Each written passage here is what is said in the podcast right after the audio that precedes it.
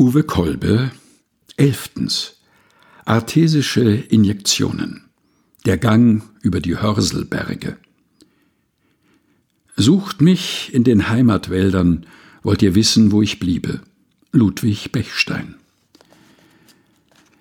Wer Sagen sammelt, weiß um die Schichten, mit denen die alten Geschichten aufwarten, und wer sie nicht kennt, wird blöde verzichten.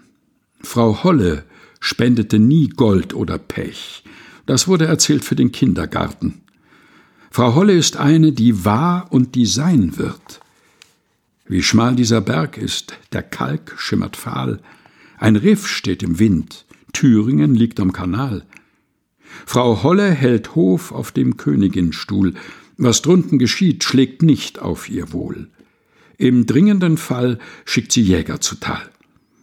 Sie war schon, als Kelten hier Steine ritzten, zu sehen noch an den Gewächsen am Pfade, die sonst in der Gegend nicht recken die Spitzen, deren Früchte sie einkocht zu Marmelade. Die schwarze Viburnum, Holunder und Schlehe, Blutrot Hagebutte und Berberitze und Eberesche und auch die Herlitze.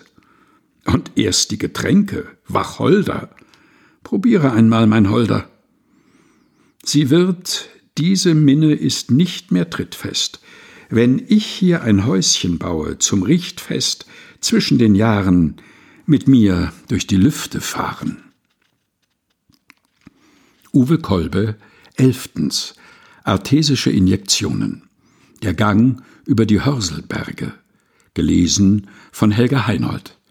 Aus Der Augenblick nennt seinen Namen nicht. Die Wartburg-Tagebücher erschienen bei der Deutschen Bibelgesellschaft 2022.